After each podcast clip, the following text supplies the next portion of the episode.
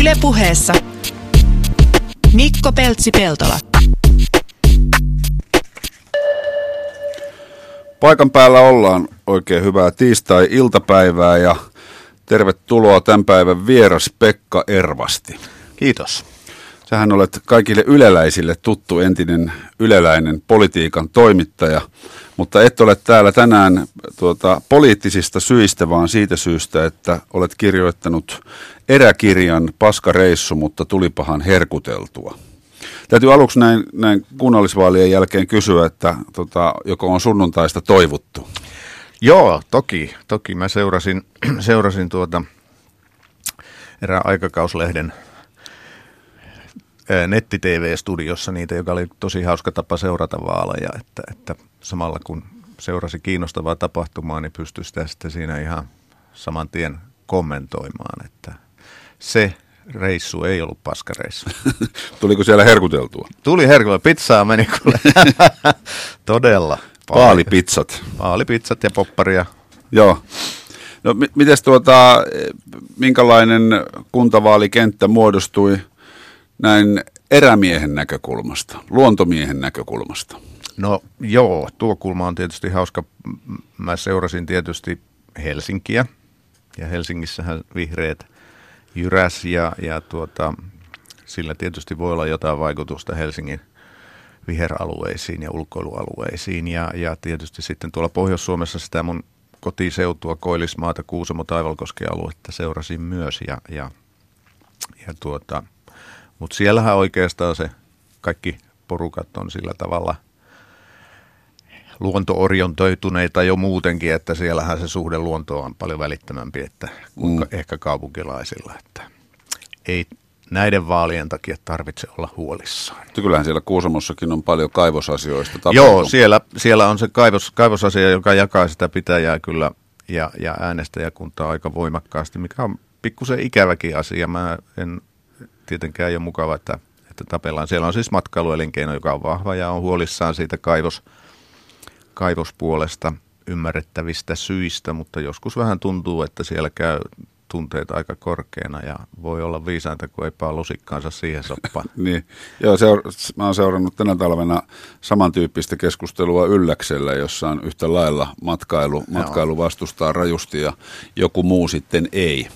Sehän on selvä ja, ja matkailu tietysti sen huolen ymmärtää, mutta kyllä voi sanoa myös, että, että kyllä se matkailukin jossain määrin sitten voi olla luontoa kuluttavaa, että jos siellä 500 kelkkaa pörrää koko talveen, roudataan japanilaisturistia ylös alas rinteitä ja, ja katsoo sitä jätevesiongelmaa ja muuta, että kyllähän niin. matkailu Rukatunturi esimerkiksi, niin sehän nyt on uhrattu sataprosenttisesti matkailulle, ei se missään luonnontilassa ole. Että siinä mielessä täytyy muistaa sekin, että matkailullakin on ympäristövaikutuksia, mutta tietysti matkailun koko brändi perustuu siihen, että jollakin tavalla myydään ainakin illuusiota koskemattomasta luonnosta. Mm-hmm.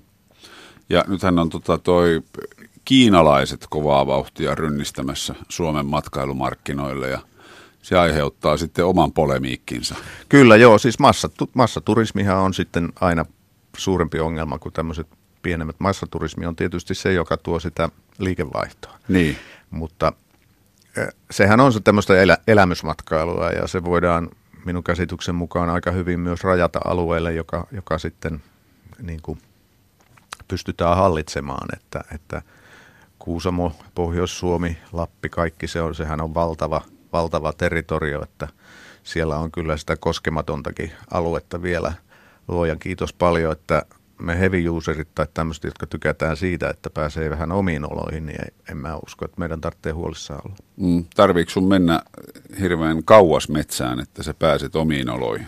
No mulla on siellä semmoinen, semmoinen suunnilleen 504 kilometriä alue, jossa mä tykkään liikkua paljon ja 504 kilometriä kuulostaa paljolta ja, ja onkinhan se sitä, että että mä oon laskenut jostain, että se on tuommoinen kapkaupungin kokoinen alue, mutta okay. että, ja se on aika, se ei ole näillä pääturistikohdealueilla, että, että tuota, että siellä mä tykkään liikkua ja siellä on, siellä on ihan, ihan neitseellistä arniometsää, että, että se rajoittuu sinne Kuusamon ja Taivalkosken raja-alueelle molemmin puolin sitä pitäjän rajaa. Kuusamon puolella minä aikoinaan aloitin, siellä oli, oli tuota lapsuuden kesämökki ja, ja siellä ne maastot tuli tutuksi, mutta nämä uudet maat, joissa liikun paljon enemmän nykyisin, niin ne on sitten siellä valtionmailla Taivalkosken puolella. Kuusamon puolella on jossain määrin hakattu, että, että siellä alkaa niin kuin erämaat pikkuhiljaa huveta, mm. mutta siellä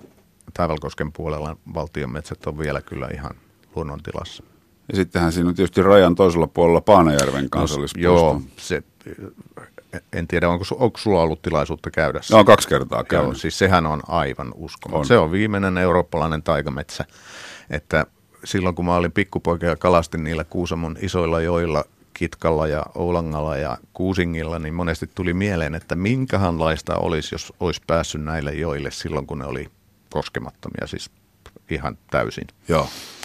Ja sitten yhtäkkiä, kun Neuvostoliitto romahti ja raja aukesi sinne pääsekin, niin se toteutui. Sinne pääsi, se oli ollut siis sotilasaluetta 150 kilometrin syvyydellä se, se alue, ja sehän oli täysin koskematonta, ja niin kuin tiedät siellä käyneenä, niin, niin se on, kun sanoo, että se on mahtavaa ja hienoa, niin se ei oikeastaan kerro mitään, se pitää kokea. Että Kuusamon ylänkö on niin kuin 250 metriä merenpinnasta, mutta sitten se Paanajärven alue laskeutuu jo 150 metriä alemmas, eli samalla siirrytään niin kuin etelään oikeastaan ilmastollisesti. Se on Joo. paljon niin kuin vehmaampaa ja väyräämpää tämmöistä se maasto. Ja, ja todella kun se on täysin luonnontilasta, niin siellä voi niin kuin, siellä on satoja kilometriä sitä lääniä.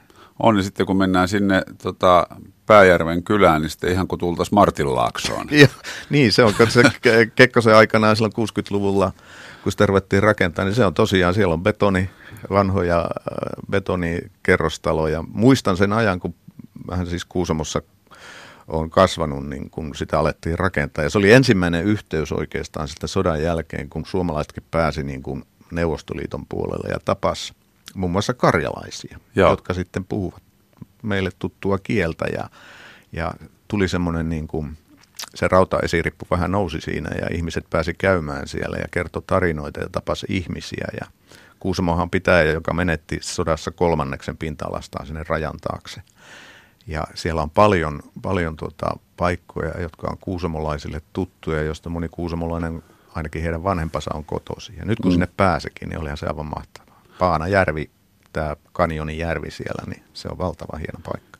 Joo, ja siellä on eri, erinäköistä infotaulua tehty ymmärtääkseni EU-rahoilla myös sinne Paanajärven rannoille, ja sitähän ne paikalliset spekuloivat, että jos tämä olisi Suomen puolella, niin kyllähän sinnekin olisi laskettelukeskus tehty, koska siellähän on paljon korkeampia ja profiililtaan parempia tota, kukkuloita kuin ruka. Kyllä, siis nuorunen, joka näkyy mun kesämökiltä, niin kun se on noin 2-30 kilometrin päässä, jossa vielä juhannuskesällä se on ihan valkoinen, kun se on lumessa, niin se on 600 metrinen, joka oli omat vanhempani kertoivat tai isä kertoi, joka on Kuusemosta, että se oli jo ennen sotia semmoinen orastava hiihtokeskus tai mm. hiihtopaikka, jonne pitäjän nuoret ja ihmiset kauempaakin tuli laskea ihan mäkeen.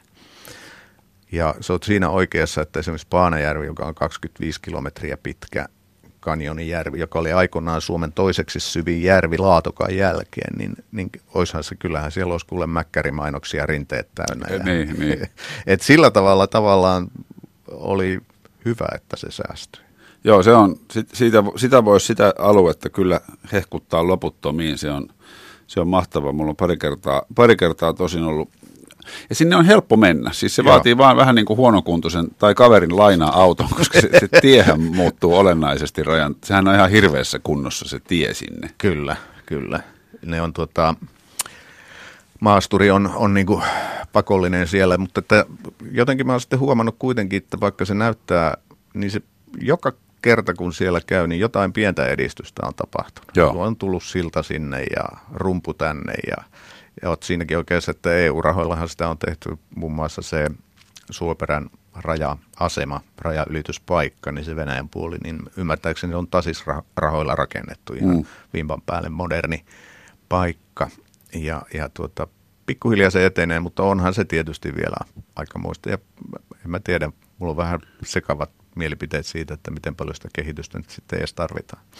Niin, kyllähän se, no onko pelkoa, että siitä nyt liikaa, liian hienoa tehtäisiin. No en mä usko, ja, ja vaikka sanoit, että sinne on helppo mennä, niin kyllähän se venäläinen byrokratia ja, ja tämmöinen virkavaltaisuus ja ehkä jossain määrin voi, voidaan puhua jopa korruptiostakin, niin kyllä mm. se aiheuttaa niin kuin ongelmia, että jos mä olisin matkanjärjestäjä, joka järjestää sinne reissuja, niin kyllä mulla olisi aina niin kuin pieni pelko, kun porukkaa veisin sinne, että meneeköhän tämä nyt ihan suunnitelmien mukaan. Että, mm-hmm. että muistaakseni, kun mä oon sinne mennyt, niin se koskaan ne rajamuodollisuudet tai se reissu ei ole mennyt ihan niin kuin on pitänyt. Aina on tullut jotain säätöä, ylimääräistä maksua ja, ja, ja, ja tämmöistä, mutta se on nähtävästi sitten, kun siellä kokenut matkajärjestäjä paljon liikkuu, niin se oppii varautuu tämmöisiin. Joo.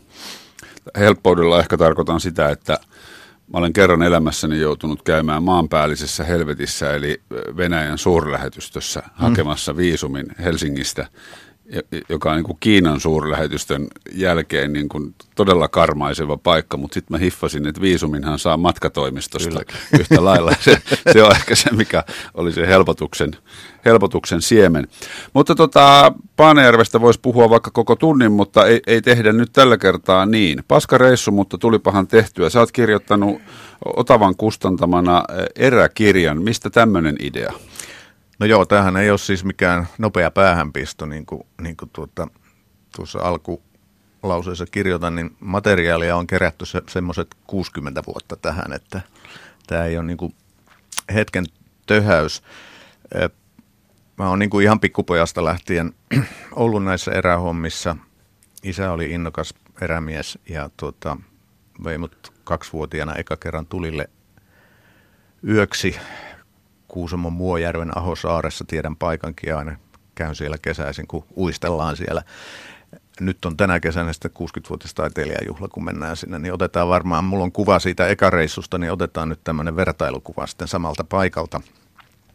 Eli hirveästi on tullut kulettua ja sitten jotenkin siihen nuoreen ihmiseen teki valtavan vaikutuksen, paitsi tietysti se luonto ja maisema – niin sitten ne jutut, mitä ne äijät kertoili, että, että kämpällä sitten kun istuttiin ja iltaa istuttiin, oltiin saunottu ja äijät sitten rupesi pelaan korttia.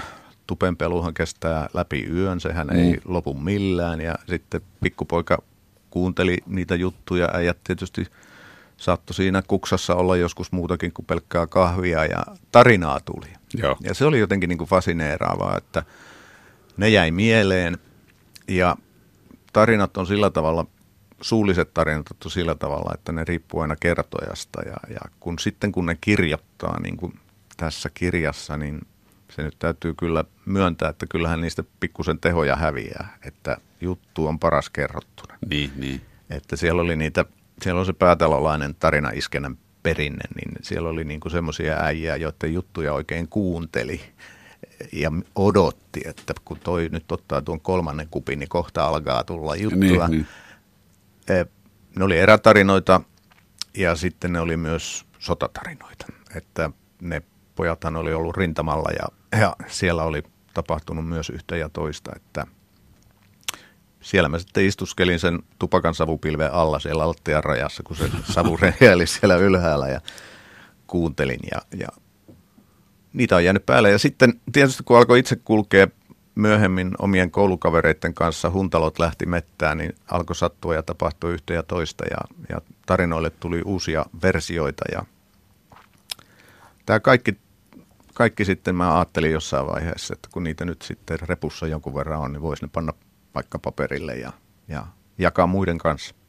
Niin, eli sä, sulle on jäänyt kuitenkin ne mieleen Kyllä, joo. menneiltä vuosilta. Kyllä, kyllä. Ja kun sä suunnilleen samoissa maisemissa kuljet, kalastat, metsästät, niin ne paikat, tässä tapahtui sitä, tuossa tapahtui tätä, että mm. et, et sähän opit tuntemaan ja mulla on tässä kirjassa tämmöinen kartta, johon mä, se toimii tavallaan niin kuin sisällysluettelona, että, että tämä on taiteilijan vapaudella tehty, mun ystäväni graafikko Osmo Päivinen on sen piirtänyt, mutta tämä niin kuin viitteellisesti kyllä on ihan oikea niistä alueista, että tässä on näiden muutamien vesistöjen muodot ihan oikein, ja, mutta että ehkä mitta, mittakaava hieman vippaa, mutta että näissä, näissä maisemissa on tapahtunut näitä asioita ja aina kun mä tuun sen lammen rannalle tai kävelen sitä rinnettä, niin mä muistan sen tapahtuman kaukaiselta ajalta. Tossa se, tosta se metto lähti ja siihen liittyy se tarina, että mä saatan olla joskus nykyään vähän semmoinen tylsääkin seuraa, kun mä koko ajan muistelen. että mun omat pojat on kanssa alkanut kuulla nämä jutut jo moneen kertaan. Eli sä olet itse myös tarinankertoja. No, toi, voisin ajatella niin, ja kyllähän tämä nyt kirja on sitä, että niin. mä oon tavallaan ne kirjoittanut tonne ylös, mitä on itse kuullut ja kertonut, että, että, mutta että näinhän se on, että kämpillä, niin kyllähän sä itsekin tiedät, kun reissussa ollaan, niin sitähän sitten siinä illalla istuskellaan tai tauolla ja jutellaan, käydään Kyllä. läpi. Muistan kerran, kun mullekin tuli tämmöinen tapaus ja kävi näin ja niin siellä ei ole, tota, kaikki reissun jäsenet eivät ole naama liimautuneena matkapuhelimeen, kun ei ole kenttää luojan kiitos vielä kaikkialla. Niin. Joo, tämä ma- matkapuhelinjuttu on jännä, että, että mä en sitä siellä oikeastaan ollenkaan kaipaa. Se on turvallisuusväline niin. ja, ja, ja niissähän on hyvät karttaohjelmat nykyään, että sillä tavalla se on hyvä, mutta tota, se on ihan totta, että se on sukupolvikysymys. Mun omat pojat kyllähän nekin jo täysikäisiä aikuisia miehiä on, mutta olen huomannut, että kun ne on reissussa mukana, niin kyllä ne sitten sitä vähän sinne räpläilee. Mm. Niin se on, se on koukuttavaa ja sitten tämä, se, se sukupolvi, joka vain räpläilee, niin sen kärsivällisyys on täysin erilainen – kuin vanhemman sukupolven. Mutta se sitten jännästi tipahtaa, että, että sitten me kerran oltiin, mun nuoremman pojan ja hänen kaveri, helsinkiläiset kaverit tuli sinne metsälle ja se oli yksi niitä re, ensimmäisiä reissuja, mitä he teki metsästysreissuja ja mä olin sitten mukana siinä alkuasukasoppaana ja sitten siinä illalla niin saunan päälle, niin se oli vähän tämmöistä räpläämistä. Mä sanoin, että eiköhän ruveta pojat kortille ja että pannaan ne ja pelattiin sitten tota, sököä siinä ja pojat innostuivat, eikä sillä reissulla enää sitten seuraavina iltana. Niin. Me, me pelattiin tulitikuista sököä ja opetin, mä yritin opettaa tuppeakin niille. Eli sitten se kuitenkin jäi, että ei ne, ei ne sitä niin hirveästi. Tuolla Venäjän puolella muistan, että mulla on semmoinen eräopaskaveri, niin sillä on siellä semmoinen pieni tukikohta, jossa ei ole kenttää. Se on, kun se vie firmavieraita – maksavia Joo. asiakkaita, niin ne on kun ihan kuin hukassa se ensimmäisen vuorokauden, kun niille sanoo, että aivan turha te niitä kännyköitä räpläätte, koska ei täällä ole mitään kenttää. Ihmiset menee vähäksi aikaa ihan avuttomiksi, mutta sitten tulee se hetki, Aha, kun sä, niin, sä sulaudut siihen ja Joo. Se, sehän on parasta. Sitten aukeaa aistit ja... Niin, ja sitten sä rupeat kuuntelee ja sitten sä rupeat kertoa omia juttuja ja, ja, ja se on sitä, se on sitä niin kuin sitten sitä eräretken kermaa. Kyllä. Yle puheessa vieraana Pekka Ervasti, paskareissu, mutta tulipahan herkuteltua kirjan kirjoittaja ja erämies. Kuinka paljon Pekka sun omilla reissuilla syntyy tai on syntynyt tarinoita? Jokainen reissu on tarina. Että kyllä niille, niille syntyy, ja jos lähdetään tuolla paskareissuteemalla, niin, niin joka reissu on sillä lailla, että aina siellä jotain yllättävää tapahtuu jotain semmoista, että et ollut suunnitellut ja jotain semmoista, joka ehkä ei mene ihan putkeen, että mä olin, mun kausi alkaa siellä pohjoisessa näihin aikoihin vuodesta, siinä kevätpäivän tasauksen tienoilla meidän ensimmäiselle reissulle ja niin nytkin menin ja kyllä sekin reissu sitten, kyllä sielläkin sattui ja tapahtui, että keli silloin kun piti siirtyä kämpälle 10 kilometriä hiihtää pulkka täynnä ta- varusteita ja tavaraa, niin se päivä oli just se päivä, kun lämpötila putosi tai nousi yli nollan ja rupesi tulee räntää, eli sukset ei pelittänyt. Ja kun sä lähdet 10 kilometriä hiihtää umpihangessa, niin se on hieman hankala tilanne, että otetaan miehestä mittaan, mutta onneksi oli kyntteliä mukana, että me mm. päästiin perille ja, ja, ja tuota, sitten kun tultiin kämpälle, katto vuotaa, edellisenä syksynä siellä oli nähtävästi ollut koiramiehiä, että aamulla huomattiin, että, että sängyissä oli jotain pieniä eliöitä, jotka söivät meidän nilkat verille. Ja, ja, okay. että tota, aina sattuu ja tapahtuu. Joo, joo. Ja noihän on semmoisia juttuja, mitä ei etukäteen tiedä. Tai ei. saattaa ne olla tiedossa, mutta ne, että ne osuu sitten omalle kohdalle. Niin. Joo, sillä asenteellahan sinne on mentävä, että jotakin tapahtuu ja jotakin menee pieleen. Ja se on sitten niin kuin toisaalta se viehätyksensä, että sun pitää sitten niistä selviytyä. Mm. Sun pitää se homma sitten niin kuin jotenkin klaarata. Ja se menee usein aika fyysiseksi. Että, että tota, Et siinä nyt vaan sitten pitää jaksaa ponnistella ja kärvistellä. Ja kun sä sen käyt läpi ja tuut sitten tänne sivistykseen, mikä sekin on tietysti mukava tulla sitten välillä paikkaa, jossa hanasta tulee lämmintä vettä ilman, niin. että sun tarvitsee sitä jostain kantaa ja lämmittää, niin se alkaakin muuttua sitten parin viikon päästä, että jummi, että olisiko kiva lähteä uudestaan. Meillä on monesti, kun on ollut vähän rankempi reissu, niin päätetään kavereiden kanssa, että kyllä me mennään ensi kerralla vähän helpompaan paikkaan. Semmoisen, johon pääsee autolla pihaan, jos on sähkät. Mutta sitten siinä se jalostuu se ajatus, no ei, kyllä me nyt lähdetään kuitenkin. Vähän syvemmälle. Niin, koska siinä on sitten se, siinä on se oma rauhansa ja, ja aivan niin kuin semmoinen välitön suhde siihen ympäröivään luontoon. Niin. Onko se miettinyt tota, koskaan tavallaan sun elämää, että sulla on työ, tiukkaa politiikan toimittamista ollut ties kuinka pitkään jo, mutta sitten vastapainona tuommoinen hieno eräharrastus. Se on just näin, että, että kun mun työssä politiikan toimittajana, ja, ja mä oon tehnyt sitä tosiaan vuodesta 85 tuolla eduskunnassa, niin sehän on tämmöistä super, hypersosiaalista. Sun täytyy niin kuin olla sosiaalinen, sun täytyy tuppautua kaikkiin porukoihin ja yrittää onkia tietoa ja olla mm. niin kuin yli, ylisosiaalinen oikeastaan sen, mitä sä oikeasti ihan oikeasti olet. Niin, niin. niin on tosi mukava lähteä sitten sinne pohjoiseen ja panna se kännykkä kiinni ja olla, olla niin kuin omissa oloissaan tai pienemmässä porukassa ja eikä olla niin hirvittävän sosiaalinen.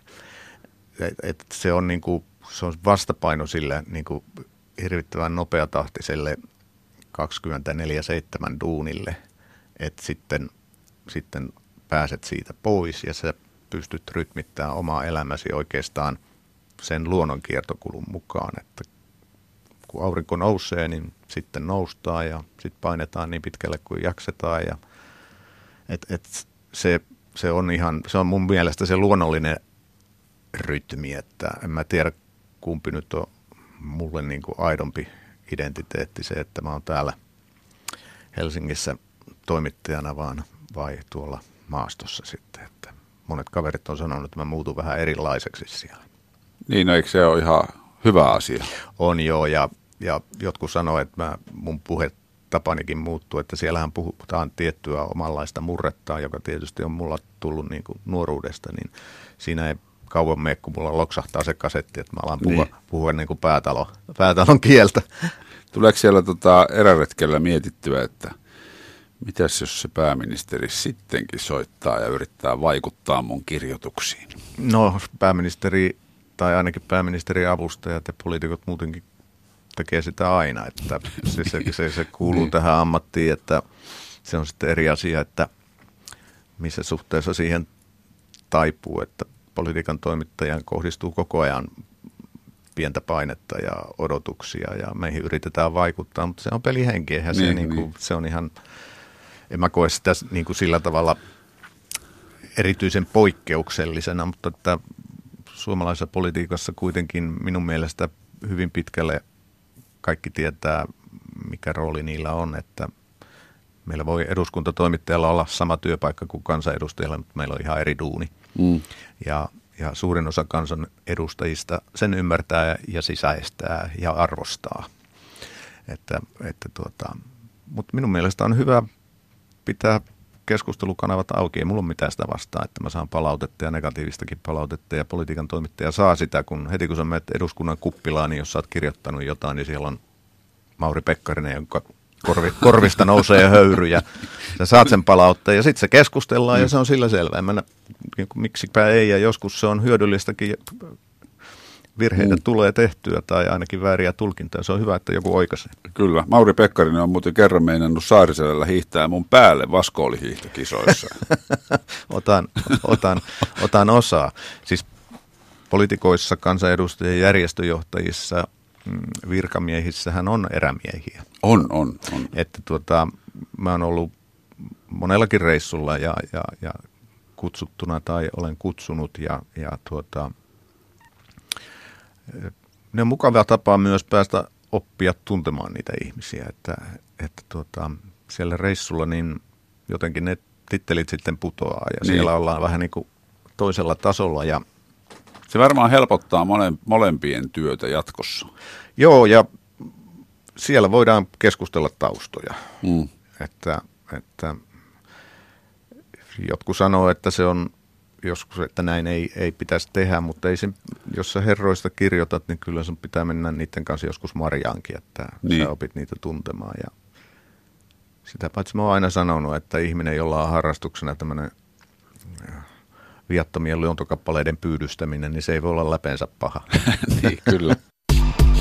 Ylepuheessa Mikko Peltsi-Peltola.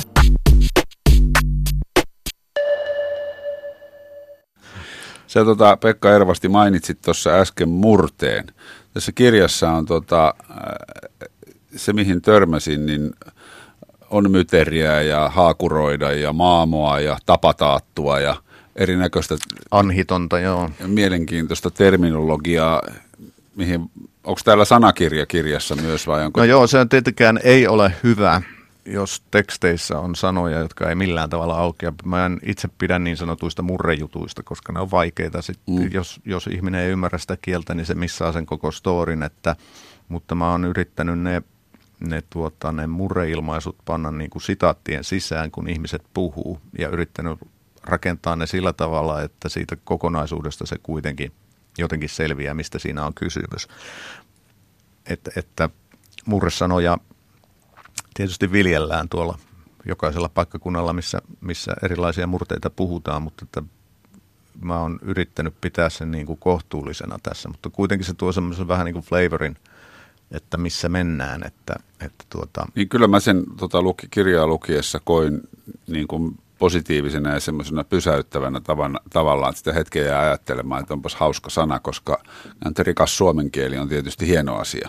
Joo, ja se mikä on mulle ollut aikanaan oli yllätys, kun mä sitten jonkun verran luin Venäjää ja, ja sitten tämä mun kotipitäjä Kuusamo rajoittuu siihen Vienaan ja mulle oli sitten yllätys huomata, miten paljon siinä kuusamolaisessa murteessa on sa- ihan sanoja muun muassa venäjän kielestä, että, mm. että tuota, Mä aina ihmettelin, kun oltiin metsällä ja sitten jos saalis haavoittui, niin puhuttiin, että se on raanakko.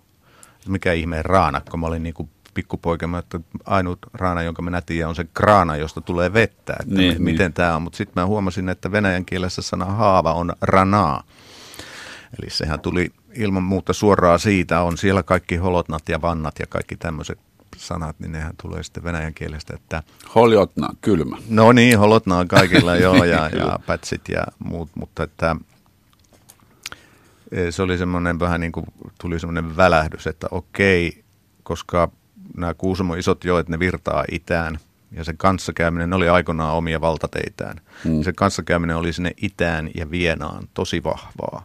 Ja karjalan kielessä on vielä enemmän tämmöistä venäläis, venälä, venäjän kielen vaikutusta, niin ne oli niin kuin sekaisin ja nyt sitten tähän Kuusamon koillismaan murteeseen on jäänyt paljon siitä, paljon jäänteitä, jotka on siinä murteessa mukana. Kuinka paljon sä tykkäät käydä eräreissuilla myös muualla kuin Koillismaalla? No niin paljon kuin pystyn tietysti, että mä, musta on kiva niin kuin päästä kokemaan niin kuin muiden – muiden alueiden ja jopa muiden maiden niin kuin metsästys- tai erästyskulttuuria. Että tässä kirjassa on yksi tarina Skotlannista, joka on fasanijahtia ja, ja tuolla pohjoisessa niin hän naureskelee näille fasaanihommille, että kun ammutaan 400 lintua päivässä, niin, niin että, että se on ihan höpö, höpö hommaa ja äijät pukeutuu siellä semmoisiin kummallisiin tupsusukkiin ja kulkee siellä niin kuin lordit. Mutta se on, se on siellä kulttuuri, se on se tapa järjestää siellä. Se on tämmöistä organisoitua jahtia ja niissä jahdeissa, joissa on ollut, niin on ollut kiva oma etikettinsä ja kaikki ne saaliseläimet menee kyllä myyntiin ja ne niin kuin valmistetaan. Meille kerrottiin, että ne menee Lontoon ravintoloihin ja ne, niistä tehdään ihan, ihan tuota, ruokaa, mm. ettei ne hukkaan mene. Et on aina kiva päästä niin kuin kokeilemaan vähän muiden maiden. Muistan ensimmäisen kerran, kun taas neuvostovaltio romahti, niin pääsin Viroon villisikajahtiin, joka oli semmoisen kylän oma jahti, jotka niin kuin paikalliset järjesti. Ja siellähän oli niin kuin metsästyskulttuuri ollut jäässä sen miehityksen ajan siellä. Ja aseiden omistaminen ja tuommoinen oli vähän vaikeaa. Ja kun katsoi, miten se kylä niin kuin järjesti sitä ensimmäistä villisikajahtiaan, niin se vaikutti vähän siltä, että tässä kuolee enemmän ihmisiä kuin villisikoja. Se oli just myös semmoinen hevosenkengän muotoinen passilinja. Ja, ja, ja, mutta että vuosi vuodelta, kun siellä on käynyt, niin ne hommat ammattimaistuu ja kehittyy. Ja, mutta niissä on aina oma flavori. Sitten kun menet Keski-Eurooppaan, niin tiedät, että siellä niin torvet törähtelee ja joskus mm. rummutkin pärisee, kun lähdetään. Ja siellä siitä on tehty semmoinen niin seremonia lähes. Niin, Suomessa, siellähän on iltajuhla ihan erilainen. Kyllä, ja siellä pukeudutaan iltajuhlaan, pannaan kunnon puku päälle tai twiittakit päälle ja, ja istutaan pöytään ja syödään hyvin ja joku soittaa tosiaan, jokaiselle kaadetulle eläimelle on oman tyyppisensä torventörähdys, että koko kylä kuulee, mitä ne siellä on sitten sen päivän aikana saatu. Suomessa, kun hirviporukka lähtee, ne ajaa ne ladat siihen erämajalle ja siinä vähän öristään, paistetaan makkaraa, lähdetään illalla kotiin ja kukaan ei tiedä, mitä on tapahtunut. Pelkistetysti näin, niin. kyllä. Joo, kyllä ensimmäiset makkarat paistuu jo heti siinä aamukokouksessa. Kyllä, kyllä. Sehän on yksi tämän kirjan teema on tietysti tämä ruoka. Niin, tuli paha herkuteltua. Joo, eli, eli että tuota, mun ajatus on kypsynyt varmaan tässä vuosien aikaan se, että kun sä lähdet reissuun, niin yksi tapa tehdä siitä matkasta, vaikka se olisi kuinka niin sanottu paska, kelit huonoja ja saalista vähän, niin sulla on kuitenkin hyvät ruo, ruo, ruuat mukana. Jos sä, jos sä oot kalareissulla, niin valmistat siitä, mitä saat saaliiksi, tai olet valmistautunut valmistamaan. Tai sitten sulla on niin mukana puolivalmisteena esimerkiksi edellisen vuoden riista aterioita, että se kruunaa sen, sen päivän, että sulla on niin kuin erinomainen peurahöystö laitettuna, jonka saunan päälle syöt. Ehkä otat pienen pullon punaviiniä sen kanssa ja se on, niin kuin, se on kerta kaikkiaan ylellistä jossain takkusten takana ihan siis mm. kummallisessa paikassa ja niin pystyt syömään niin hyvän aterian, että jos sä sen söisit jossain Helsingin keskustan Michelin paikassa, se maksasi sulle maltaita, mutta sä teet sen siellä itse, oma, itse saamastasi saaliista. Eli gurmetin vieminen perimmäiseenkään erämaahan ei ole virhe, vaan se on, se on hyvä juttu ja mun mielestä se on vaiva-arvosta ehdottomasti. Niin, niin. Tää, muistan yksiä ensimmäisiä reissuja Kuusamossa on tämä karhunkierros. 75 kilometriä pitkä tämmöinen vaellusreitti ja koulupoikana sitä tuli kulettua joskus kaverien kanssa. Muistan yhden reissun, kun mentiin Taivalkynkään kämpälle. Se on se ensimmäinen etappi ja aamulla sitten oli vähän huonompi keli ja, ja siinä farkuissa oltiin ja, ja haisaappaissa ja silleen niin kuin pojat ajan, oli vaan ajan henkeen. Joo, pojat oli lähtenyt vähän omin päin ja sitten siinä kärrytettiin jotain hiilosmakkaraa. Sitten siihen tuli semmoinen keski-eurooppalainen porukka pastelivärisissä ulkoiluasuissaan, hienoissa repuissa ja vuoristokengissä ja sitten ne teki omilla primuskeittimillään siihen semmoisen keittiön ja siellä alkoi niin valkosipulituoksua ja oreganoa ja, ja sitten ne kans kaivo niin kuin repun sivutaskusta pienen punaviinipullo ja söivät aivan loistavan jonkun pastan siinä. Ja, Ja me siinä niin kuin kuusen juurella tulilla paistettiin sitä hiilosmakkaraa, niin silloin mä ajattelin, että kyllä tämä reissu voi olla niin kuin myös tuon ruoan puolesta jotain muuta kuin vaan makkaran syöntiä. Niin. Ja, ja si, siitä kai se jäi sitten itämään sellainen ajatus, että otetaan jotain parempaa mukaan ja syödään vähän paremmin. Ja sitten eräreissuillahan myös yleisesti nukutaan hyvin. Just näin. Eli voidaanko sanoa, että eräreissut on terveellisiä? Kyllä minun mielestä ilman muuta voidaan sanoa, ja sehän on tutkittukin, että metsässä verenpaine jo putoaa monta pinnaa heti, kun se sinne, sinne, sinne astut. Tuo nukkuminen on just tähän aikaan vuodesta tässä, just kun tämä yö ja päivä on yhtä pitkiä, niin mä oon mm. huomannut näitä talvireissuilla, niin yleensä se päivä menee just niin, että, että sä meet nukkuun, kun alkaa tulla pimeä. Sitten sä heräät aamulla varhain auringon nousuaikaa, joka on siis joskus kuuden mm. aikoihin. Sitten sä oot sen päivän porkkaat siellä metsässä, tuut sitten iltapäivän lopulla kämpälle, lämmität saunan, syöt hyvän riistahöystön siinä, niin kyllä siinä noutoja tulee jo kahdeksan maissa. Niin kuin. Ja sä nukut melkein niin kuin kymmenen, kymmenen tuntia. Niin. ja aamulla taas virkkuna liikenteeseen. Ja sitten Mik- yleensä kun nukkumapaikat on, on, on teltta tai, tai laavu tai hirsikämppä, ilma on siis raikasta ja puhdasta ja hyvää. Niin...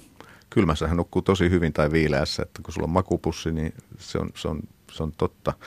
Et tota, ja sitten luonto järjestää loistavia näytelmiä, jos tulee kirkas pakkas yö, revontulet, mahtava tähti taivas. Se on, se on, niin kuin, se on semmoinen mykistävä, niin. mykistävä tunne sitten, kun sä yöllä sattuneesta syystä nouset joskus yöllä ja piipahdat siellä nurkan takana ja yhtäkkiä sä oot niin kuin keskellä semmoista valtavaa tähtitarhaa, jos on pakkasta, niin pakkanen alkaa mennä sinne yli 20, lähettelee 30, niin metsä paukahtelee, pau, ja, ja sä kuulet sieltä metsästä sitten, niin kuin siellä saattaa kettu vonkua ja, ja et se on niin kuin semmoinen mahtava ilmainen näytelmä, jonka, jonka siinä saa kokea saman tien. Jos revon tulee, niin se on sitten vielä sitä parempi. Ja sehän päästää mielikuvituksenkin ihan eri tavalla valloilleen. Kyllä, ja, ja sitten se, mä muistan taas, pitää mennä sinne, kun oli pikkupoika, kun oli siellä kämpällä, ja, ja voisi ajatella, että sitten syksyllä, kun oli joku syysmyrsky tai metsä kohisi ja suhisi ja paukkuja, oli pimeää ja tuuli, oikeastaan aika pelottava sää, niin miten turvallista oli kuitenkin, kun oli kämpässä, jossa oli niin kuin puolikymmentä äijää, jolla oli kaikilla pyssyt siinä nurkassa. Niin, Tuli niin. sellainen tunne, että, ei niin kuin, että on maailman turvallisin paikka. Sitten siinä semmoisia hallavia koiria niin kuin pyörii jaloissa, että mikään ei voi uhata semmoisessa ympäristössä niin kuin pientä poikaa, että oli, se oli aivan fantastista. Yle puheessa vieraana Pekka Ervasti, paskareissu, mutta tulipahan tehtyä ei kun herkuteltua. Kato, mä menin tuohon vanhaan. Niin se, joo, se, joo, mä, sehän onkin tässä se pointti. Tota, puhutaan ruoasta kohta lisää, mutta eh, miten liikunnallinen puoli tässä, kun nyt liikunta- ja urheiluaiheista ohjelmaa tehdään, niin miten fyysisiä reissuja, eräreissut Pekka sulle on? Kyllä mä tykkään, että, että ne on fyysisiä. Mulla on semmoinen semmoinen tuota, pieni kepsukka mukana, joka mittaa matkat päivittää. Mä ne niin kuin vaan talteen ja mietin, että miten paljon on tullut liikuttua. Se ei ole niin kuin semmoista, se ei ole niin, kuin niin mä nyt pidän itseäni jonkinnäköisessä kunnossa, mutta en mä ole mikään niin kuin semmoinen hikipinko. Mutta se tuo semmoista tiettyä tyytyväisyyttä, että sä pystyt suoriutumaan niistä hommista ja teet sen niin kuin lihasvoimalla sen liikkeen, että että tuota, ää, käydään vähän niin kuin siellä rajoilla, että mihin sä niin kuin pystyt. Et mm. Pikkusen joskus tulee semmoinen tilanne, että nyt meni vähän överiksi, nyt meni vähän liian pitkäksi, mutta että kyllä se niin kuin eräreissuissa voi itse määritellä sen tahtinsa, että matkahan ei tapa vaan se vauhti. Niin. Et, et, niin kauan kuin pystyy tekemään tuommoisen viikonreissun maastossa, niin voi olla tyytyväinen itteensä että, että, että sen pystyy tekemään. Mutta että se ei saa mennä tietenkään sitten ihan, ihan niin kuin kidutuksen puolelle myöskään. Että, että se, näissä erähommissa on, että sun pitää niin kuin kuitenkin ymmärtää omat rajat ja, ja säätää sitä liikkumista siinä maaston ja kelin mukaan. Mm. Että silloin kun on, on huono keli, paska keli, niin turha sinne on lähteä tappeleen, jos et nyt halua jotain ekstriimiä sitten harrastaa. Mutta sitten kun on hyvä keli, sä tiedät itse, kun on ollut pakkasyö ja hankikeli, niin. että siellä ajaa vaikka tankilla, niin sä voit niillä suksilla liikkua ihan minne vaan. Että, että tämä maastohan on tuolla Koillismaalla, niin se on aika simppeliä. Se on suota ja vaaraa, suota ja vaaraa. Ja syksyllä sulamaa aikana sä et niillä soilla kulje. Mutta talvella, kun ne jäätyy, niin mm. niin se näyttäytyy ihan toiselta se maisema. Pääset suksilla niin kuin ihan minne vaan. Niin semmoisella kelillä pitkä reissu ei tunnu miltään ja, ja säädä, pitää säätää sitä omaa liikettä sen mukaan kuin jaksaa. Kanotti on sitten kesällä se, joka, joka tuota, tekee mahdolliseksi sen, että sä pystyt liikkuu pitkiäkin matkoja ja sulla pystyy olemaan myös varusteita enemmän mukana. Niin. Mutta tuommoinen hyvä fyysinen kunto ylipäätänsä mahdollistaa tällaiset reissut, että, että se on niin kuin oltava. Kyllä se tietysti niin on, että, että ainahan sattuu sitten, että porukassa on joku semmoinen, jolla, jolla sitten, jolle on yllätys, että se on niinkin ekstriimiä kuin se on, että, että tulee, tulee kavereita, jotka toteaa ensimmäisen päivän jälkeen, että tämä on nyt vähän, Et, mutta se on ihan jees, että kun, jos on useampi, useampi kaveri, niin sitten mitotetaan ne päivän lenkit jokaiselle sen mukaan, kun pystyy. Tässä kirjassakin on, on, on tarina siitä, että yleensä aina jollekin tulee sen viikon aikana se päivä, jolloin haluaa jäädä sinne saunatontuksi. Ja niin. Menkää te muut mettään, mä lämmittelen tässä saunaa ja lataa akkuja, polttelen piippua ja pidän niin sanotun rokulipäivän. Kyllä. Onko sun reissut pääosin semmoisia, että on joku tukikohto, mistä tehdään Joo. päiväreissuja, ei, ei semmoista, niin kuin, että siirrytään joka yö eri... Kyllä ne pääsääntöisesti on, että mulla on semmoinen base camp, että, että sinne mennään, sinne roudataan ne kamat, se on se tukikohta ja sieltä sitten singahellaan niin kuin eri suuntiin päivittäin, että mun oma mökki on siellä pohjoisempana Kuusamoa lähellä rajaa. Ja sekin on semmoinen, että kun mä menen sinne kesälomaksi, niin mä huomaan, että mä niin kuin melkein suurimman osan on jossain muualla kuin siellä mökillä. Että se, niin. sä, sä meet sinne ja sieltä sun pitää aina sitten niin kuin häipyä jonnekin. Niin, niin. Vaikka siinä on ihan hyvä kalaisat vedet ympärillä ja maastot, mutta en mä tiedä mikä siinä on. Se on vaan sitten lähettävä taas jonnekin. Niin. Mutta näin mä, mä en ole niin kuin semmoinen niin sanottu vaeltaja, joka lyö kamat selkeä ja siirtyy paikasta toiseen koko ajan. Että sitä mä oon tehnyt aika vähän. Joo, mä näen oikeastaan itsessäni sama, saman piirteen, että mieluummin menee jonkun jonnekin pitkälle johonkin kalapaikkaan ja on sitten siellä.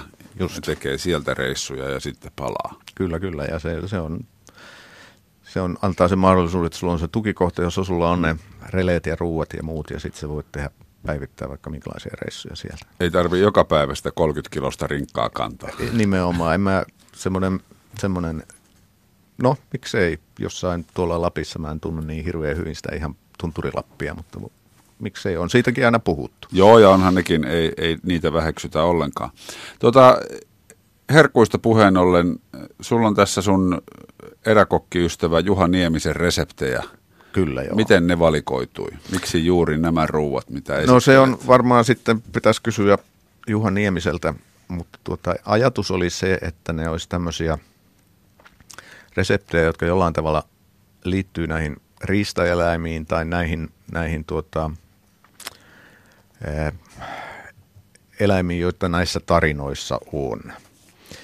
Ja Juha on sitten luovalla tavalla sitä tulkinnut ja ja tuota, siellä ei ole minulta oikeastaan mitään muuta kuin se kalasopan resepti, joka on tuota, se on tärkeä ruoka. Niin, ja se on, se on aivan taivaallisen hyvä ruoka. Se vie vähän aikaa, sen voi tehdä vaikealla tavalla ja se voi tehdä vähän helpommalla tavalla, mutta aina se vaatii vähän aikaa. Mutta... Se on kuitenkin nimetty simppeliksi savukalasopaksi. Niin, joo, koska siinä otetaan pieni oikotie, siinä ei keitetä niitä perkeitä ja oteta siitä sitä lientä, vaan niin, liemi niin. otetaan niin kuin liemikuutiosta. Joo. Mutta tuota, ja sitten siellä on muun muassa kuitenkin myös katkarapupohjaisia, että mä oon myös sitä mieltä, että se on kiva ottaa reissulle mukaan jotain vähän eksoottisempaa, ehkä jotain semmoista, mitä siellä sillä alueella ei ole edes olemassa. Mulla on, mä oon nyt tässä muutaman vuoden tehnyt semmoista Tex-Mex teertä. Eli mä teen teerihöystö ihan normaalin tämmöisen niin kuin kastikkeen, jossa on teertä. Mä paan sinne pari-kolme pientä jalopeino siivua, niin sinne tulee taustalle semmoinen kiva pieni makupotku. Se, sitä ei saa missään nimessä, jos sitä jalopeenoa panee liikaa, niin sitten se menee pilalle se niin, riista-idea niin. siitä. Riista sinänsä on, sehän on niin kuin huikean hyvä, niin kuin, mä tykkään riistan mausta. Että muistan pikkupoikana, kun kotona kun oli riista ja sitä siinä niin kuin, tuota, ensin ruskistettiin pannulla, niin jo siitä mä otin niitä niin kuin ruskistettuja niin kuin ihan pleinejä. Mm. Siinä on semmoinen kiva eri eläimissä se riistan maku, se voimakkuus vaihtelee.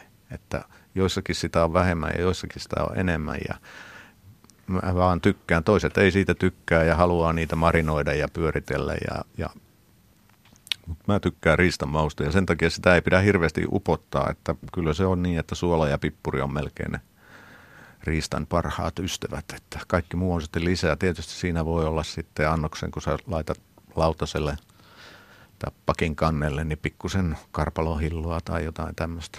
Mm. Niin se sitten sitä kruunaa. Ja kyllä mä nyt olen kuitenkin sitä mieltä, että hyvä juoma. Vesi on tietysti lähdevesi upeeta, mutta kyllä hyvä riistaverinen punaviini, niin onhan se hieno.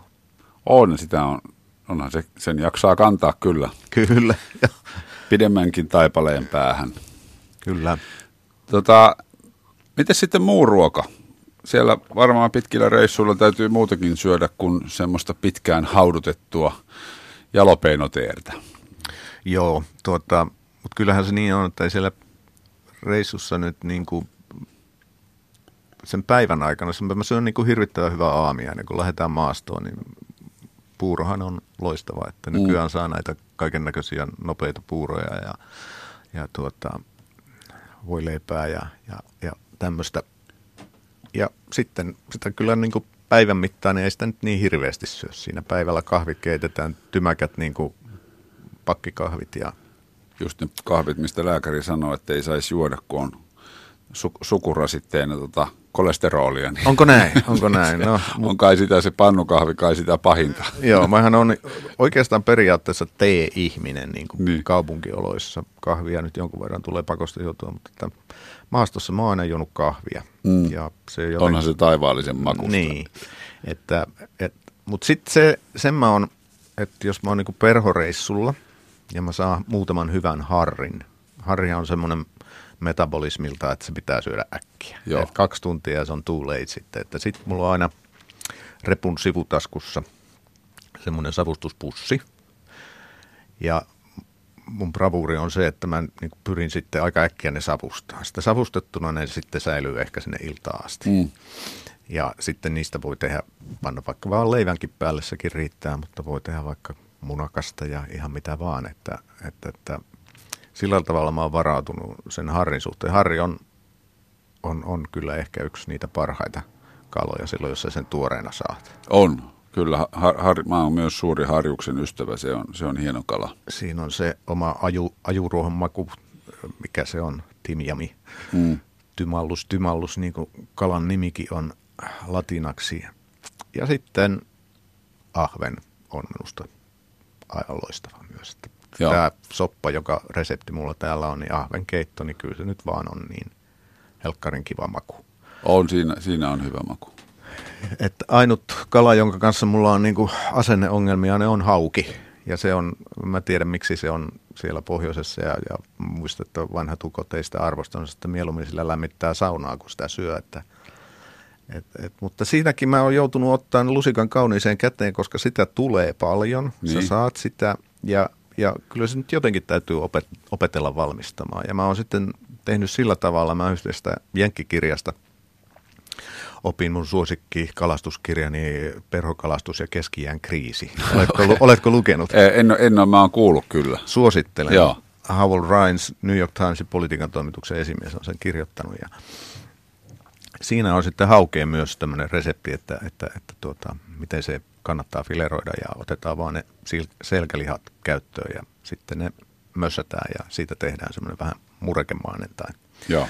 ja semmoisen, semmoisen mä oon aina varautunut, kun mä lähden ennen kanat, kanoottireissulle, että mulla on jopa, mä oon nyt, niin kuin mulla on jopa semmoinen akkukäyttöinen niin kuin semmoinen sauvasekotin mukana. Että Okei. Mä saan sen niin kuin todella, niin Sä olet siis läht, käynyt hauki kalassa nimenomaan. joo, ei siltä voi välttyä. Joo, se on, se on hyvä, että olet kääntänyt kelkan, koska kyllähän hauki on, on hieno, hieno ja tärkeä kala vesistöissä. Mutta onhan se aika mauton.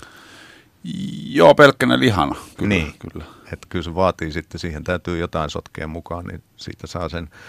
Mutta kun sitä tulee koko ajan, siltä ei voi välttyä, niin mm. kyllä sitä niin kuin on sitten pakko oppia käyttämään.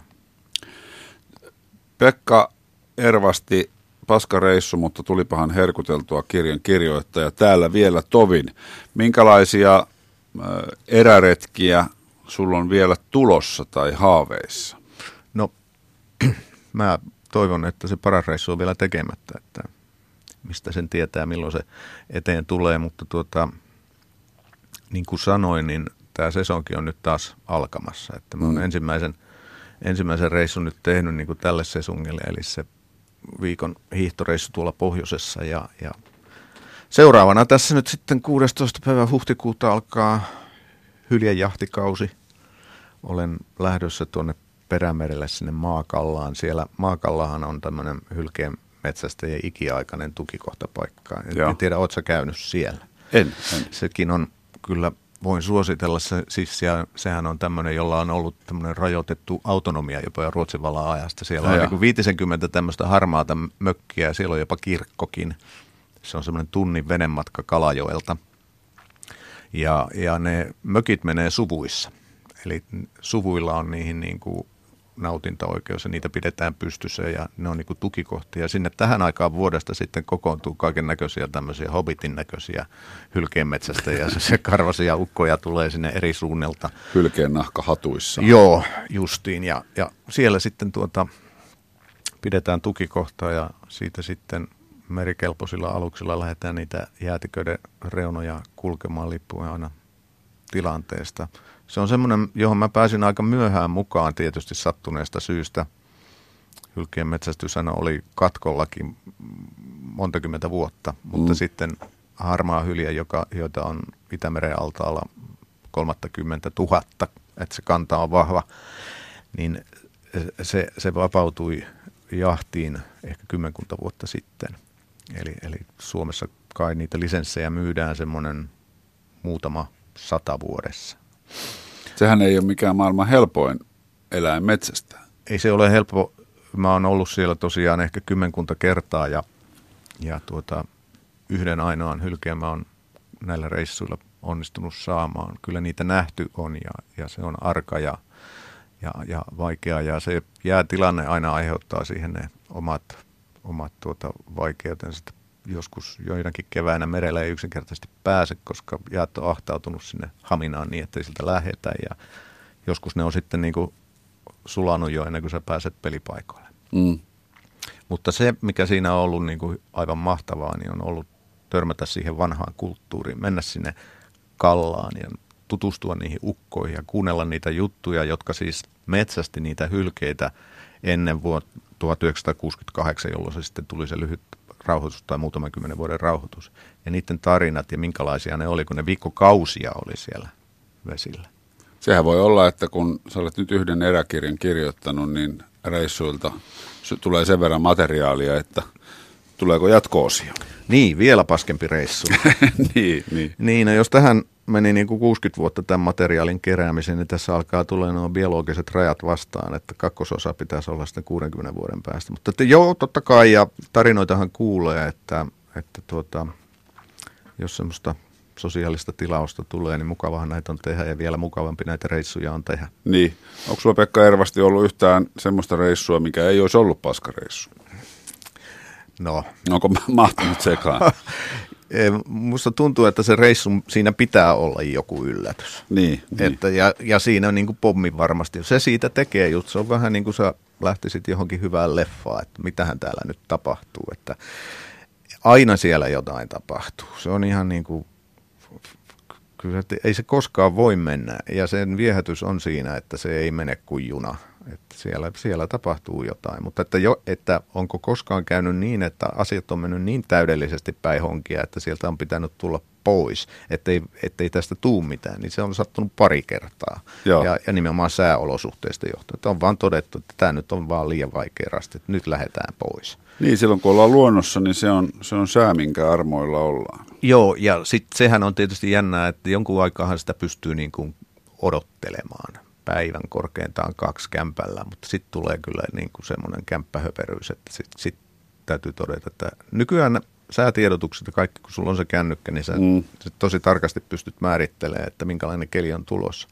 Mutta ennen vanhaa, kun äijät lähti ja, ja Lapissa esimerkiksi, kun alkoi lumi sulaa, niin se saattoi olla, että sä olit kolme viikkoa siellä kämpällä, kun sä et päässyt mihinkään, koska suot oli täysin vedellä.